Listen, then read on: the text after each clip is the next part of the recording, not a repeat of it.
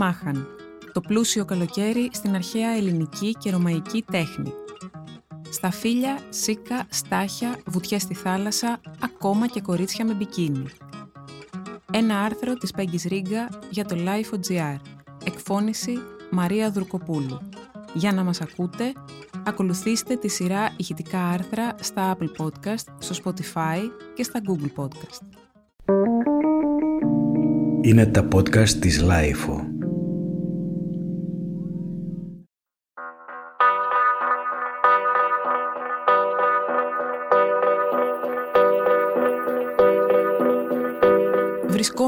Καρδιά του καλοκαιριού και σύμφωνα με το Γρηγοριανό ημερολόγιο στα μέσα του μήνα Ιουλίου που ονομάστηκε έτσι προς τιμή του Ιουλίου Κέσσαρα.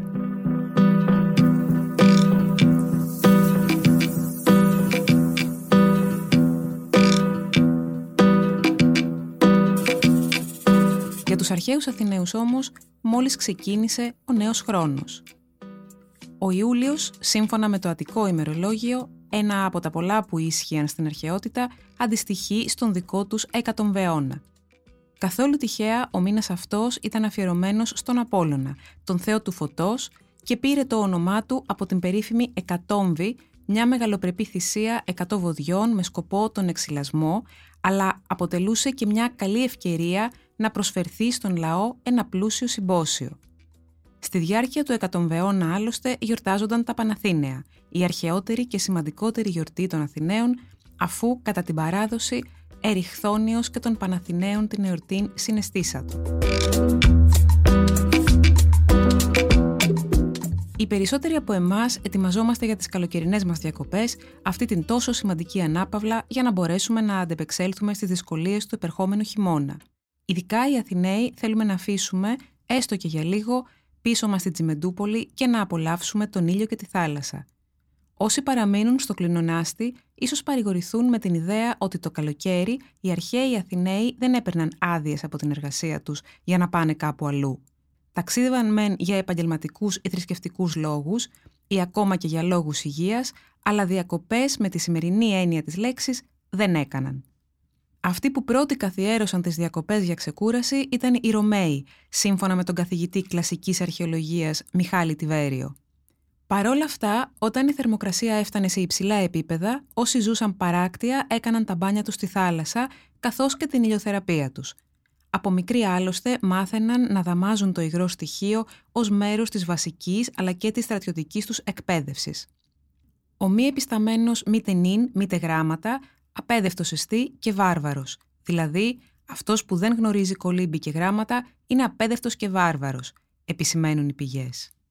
Ο Ηρόδοτος μας περιγράφει ότι στην ονομαστή ναυμαχία της Αλαμίνας τα θύματα από την πλευρά των Ελλήνων ήταν λιγοστά, γιατί οι πολεμιστές που βρέθηκαν στη θάλασσα όταν το καράβι τους βυθίστηκε, κολύμπησαν και βγήκαν σόι στις γειτονικές ακτές. Απέναντίας, οι περισσότεροι από τους βαρβάρους πνίγηκαν επειδή δεν ήξεραν κολύμπη. Επιπλέον, αρχαίες σχετικές μαρτυρίες, γραπτές και εικονιστικές, μας βεβαιώνουν ότι στην αρχαιότητα με την κολύμβηση δεν ασκούνταν μόνο άνδρες, αλλά και γυναίκες. Όσοι βέβαια ζούσαν στην πόλη ή στην ενδοχώρα, διέθεταν πισίνες, τις λεγόμενες κολυμβήθρες, στα διάφορα γυμναστήρια, οι οποίες όμως προορίζονταν μόνο για τους άνδρες. Μια πισίνα του 5ου αιώνα π.Χ. έχουν φέρει στο φως οι γερμανικές ανασκαφές στην Ολυμπία, δίπλα στον ποταμό Κλάδεο. Πρόκειται για μια υπαίθρια δεξαμενή διαστάσεων περίπου 24 επί 16 μέτρα και βάθους γύρω στο 1,60. Μια ανάλογη κατασκευή έχει ανακαλυφθεί και στην Ποσειδονία, απικία των Σιβαριτών, στη Νότια Ιταλία.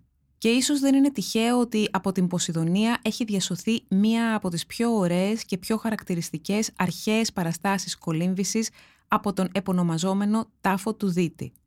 Ένας πρικισμένος ζωγράφος των αρχών του 5ου αιώνα π.Χ.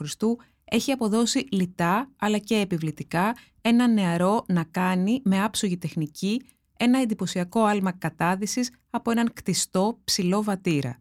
Όπως φαίνεται και στην τοιχογραφία, οι αρχαίοι κολυμπούσαν γυμνοί, αν και μερικές φορές μπορεί να φορούσαν τη λουτρίδα, ένα λεπτό χιτόνιο που χρησιμεύε ως μαγιό. Ένα άλλο είδους μαγιό, που αποτελείται από δύο τεμάχια και είναι ένας μακρινός πρόδρομος του σημερινού μπικίνι, απεικονίζεται σε ένα ψηφιδωτό δάπεδο της Βίλε Ρωμάνα Ντελ στη Σικελία, το οποίο χρονολογείται από την εποχή του Διοκλητιανού. Σε αυτό παρακολουθούμε 10 νεαρές αθλήτριες σε δύο σειρές, τα λεγόμενα Bikini Girls, να επιδίδονται σε διάφορα αθλήματα όπως η άρση βαρών και η δισκοβολία και σε παιχνίδια με μπάλα.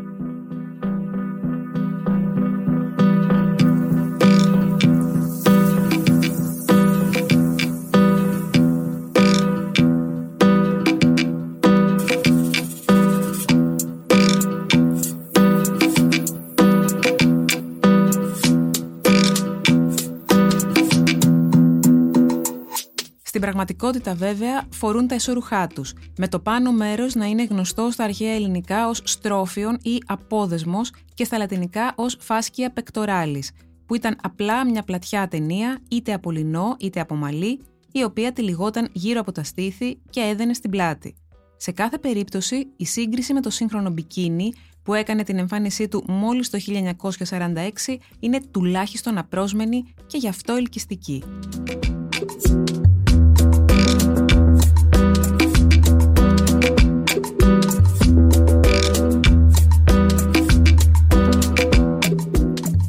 Θεότητα θέρος είναι η προσωποποίηση του καλοκαιριού. Είναι μία από τις εποχές, φτερωτές θεότητες, κόρες του ήλιου, με τις υπόλοιπες τρεις να ονομάζονται Έαρ, Οπόρα και Χιμών. Οι αρχαίοι Αθηναίοι υπολόγιζαν το μεν Έαρ και την Οπόρα από δύο μήνες εκάστη, το δε θέρος και τον χειμώνα από τέσσερις μήνες. Η λέξη θέρος απαντά ήδη στον Όμηρο με τη φράση χήματος ουδέ θέρευς, δηλαδή τον χειμώνα και όχι το καλοκαίρι, ενώ ο Ηρόδοτος αναφέρει θέρους μεσούντος, γύρω στα μέσα του καλοκαιριού δηλαδή. Προέρχεται από Ινδοευρωπαϊκή ρίζα που δηλώνει τη ζέστη και τη θερμότητα, από την οποία άλλωστε προέρχεται και η λέξη θερμός. Θέρος όμως είναι και ο θερισμός, χωρίς αυτό να σημαίνει ότι το καλοκαίρι ονομάστηκε από τον θερισμό.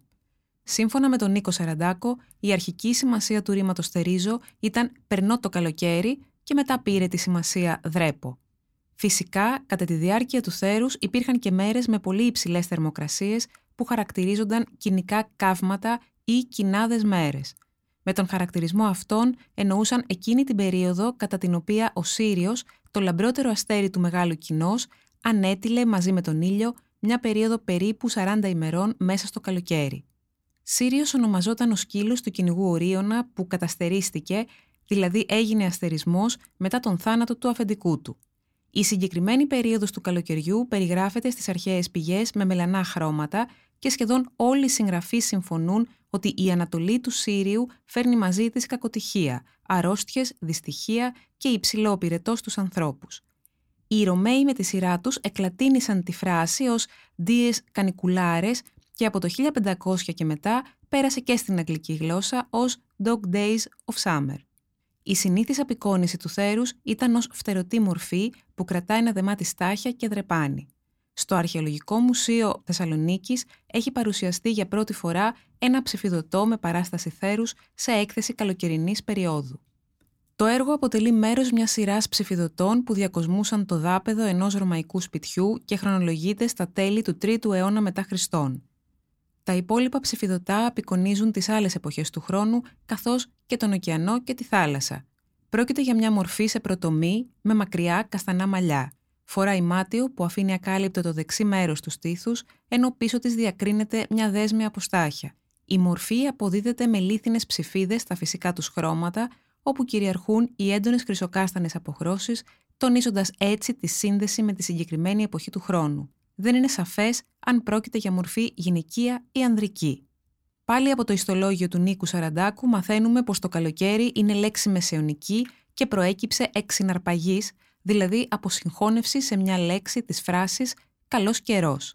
Ήδη σε κάποιο ελληνολατινικό γλωσσάρι της ύστερης αρχαιότητας παραδίδεται ο τύπος «καλό καιρός» με την επεξήγηση «bonum tempus», ενώ σε κείμενο του 1ου αιώνα απαντά ο τύπος «καλοκαίριον» που βαθμιαία αντικατέστησε το αρχαίο θέρος. Ω καλοκαίρι το συναντάμε πλέον στο ψηφιδωτό δάπεδο μιας πρωτοβυζαντινής βασιλικής του 6ου μετά Χριστόν αιώνα στους Δελφούς, όπου με το διάταγμα του Θεοδοσίου το 392 απαγορεύτηκε η άσκηση της αρχαίας λατρείας στους ναούς. Στην εκκλησία που βρίσκεται στην είσοδο του σημερινού χωριού σώζονται δυτικά του ιερού σε δύο ξεχωριστά διάχωρα εικονιστικά διακοσμητικά θέματα με προσωποποιήσεις του καλοκαιριού μαζί με παραστάσεις πτηνών που περιβάλλονται από περίτεχνους πλοχμούς.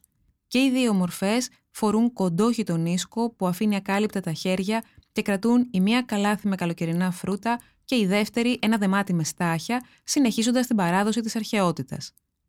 Η τέχνη του ψηφιδωτού, πολύ διαδεδομένη και δημοφιλής στην ύστερη αρχαιότητα, άνθησε και σε τοπικά εργαστήρια της Θήβας κατά τον 5ο και τον 6ο αιώνα μετά Χριστόν.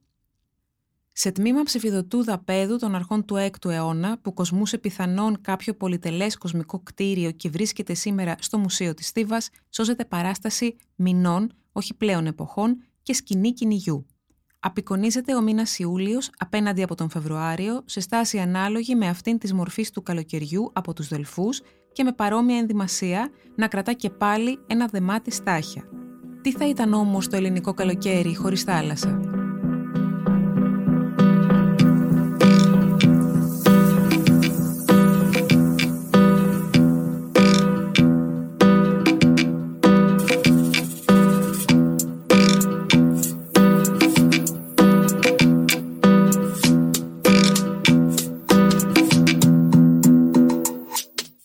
Την ελληνική μυθολογία, η θάλασσα ήταν αρχαίγονη, άλλωστε και η ίδια η λέξη είναι μάλλον προελληνικής προέλευσης, η ιδεατή ανθρωπόμορφη θεότητα της έννοιας του αλμυρού υγρού στοιχείου και προστάτηδα αυτού.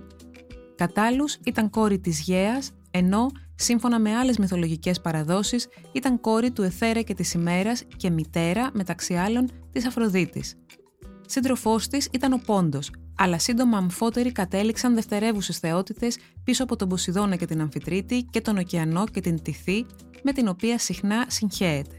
Παρ' όλα αυτά, γνώρισε μια δεύτερη άνθηση κατά την ύστερη αρχαιότητα, από την οποία σώζονται αρκετές απεικονίσεις της, κυρίως σε ψηφιδωτά. Ένα εξαιρετικής ποιότητας εκτίθεται στο Μουσείο Χατάι της Αντιόχειας, τη σημερινή Αντάκια και χρονολογείται στον 5ο αιώνα μετά Χριστόν. Εδώ η θεότητα είναι η κεντρική μορφή.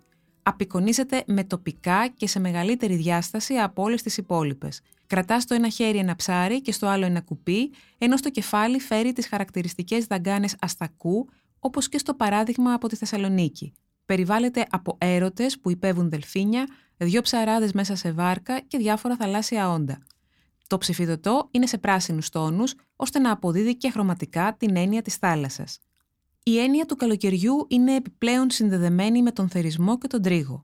Το περίφημο ρητό των θεριστών στο Αρχαιολογικό Μουσείο Ηρακλείου διακοσμείται με ανάγλυφη παράσταση πομπή ανδρών που κρατούν εργαλεία θερισμού, τα λεγόμενα θρηνάκια, για το λίχνισμα των σιτηρών, τραγουδούν στον ρυθμό του σύστρου και βαδίζουν με επικεφαλής ραβδούχο άνδρα, αξιωματούχο ή ιερέα που φορά φωλιδωτό μανδύα. Πιθανότατα πρόκειται για απεικόνηση θρησκευτικής γιορτής αγροτικού χαρακτήρα.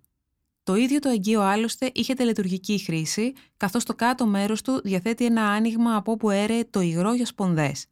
Πρόκειται για ένα εξαιρετικό έργο πυκνής, δυνατής σύνθεσης και φυσιοκρατικής τεχνοτροπίας που μαρτυρά τη δεξιότητα των μινοητών λιθοξών της δεύτερης χιλιετίας π.Χ. Είναι φτιαγμένο από στεατή λίθο και προέρχεται από την έπαυλη της Αγίας Τριάδας, χρονολογείται δε στη νεοανακτορική περίοδο. Strawberries, cherries and an angel's kiss in spring My summer wine is really made from all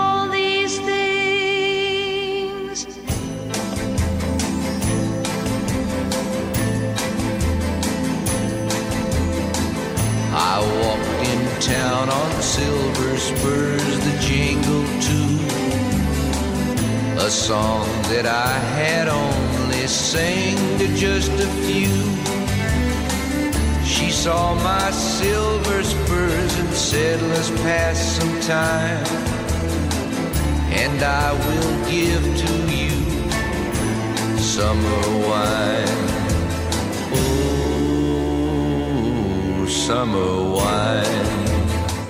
Γέννημα του καλοκαιριού είναι και το σταφύλι και το παράγωγο αυτού, το κρασί. Ο Διόνυσος Ιβάκχος ήταν γνωστός ως ο θεός του κρασιού και εικονογραφείται με το φυτό της αμπέλου ή με στεφάνι από κισό και κρατώντας κούπες κρασιού. Μια μελανόμορφη κύλικα του ζωγράφου του Κιούζη φέρει απαράσταση στο εξωτερικό της όπου οι ακόλουθοι του Θεού, οι σάτυροι και οι μενάδες, επιδίδονται στο μάζεμα των σταφυλιών. Το Αγγείο χρονολογείται στο τέλος του 6ου αιώνα π.Χ., προέρχεται από την Αττική και σήμερα βρίσκεται στο Καμπινέντε Μεντάγ στο Παρίσι. Ο ζωγράφος έχει καταφέρει στον περιορισμένο χώρο της Κίλικας να χωρέσει όλη τη ζέση και τη σκληρή δουλειά που χαρακτηρίζει τον τρίγο, από όπου προέκυψε και η φράση «θέρος, τρίγος, πόλεμος».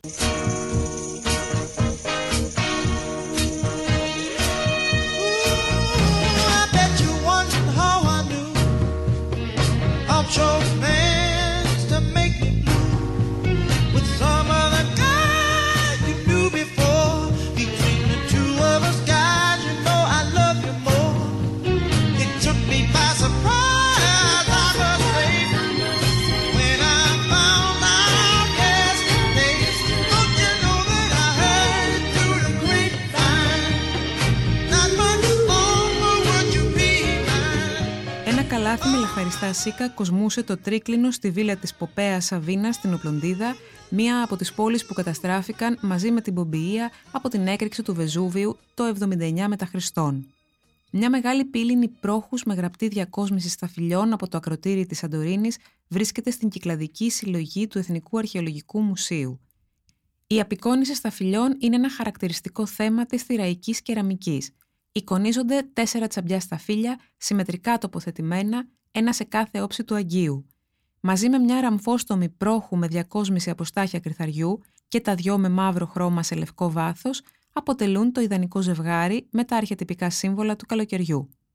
Άλλωστε, οι κυκλάδες είναι ίσως το καταλληλότερο μέρος για να βιώσει κανείς το ελληνικό θέρος. Ήταν ένα άρθρο της Πέγγις Ρίγκα για το Life.gr. Τα podcast της LIFO ανανεώνονται καθημερινά και τα ακούτε μέσα από το LIFO.gr ή τις εφαρμογές της Apple, του Spotify ή της Google. Κάντε subscribe πατώντας πάνω στα αντίστοιχα εικονίδια για να μην χάνετε κανένα επεισόδιο.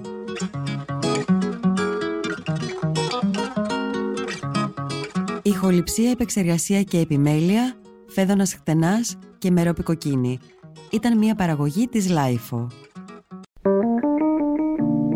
Είναι τα podcast της LIFO.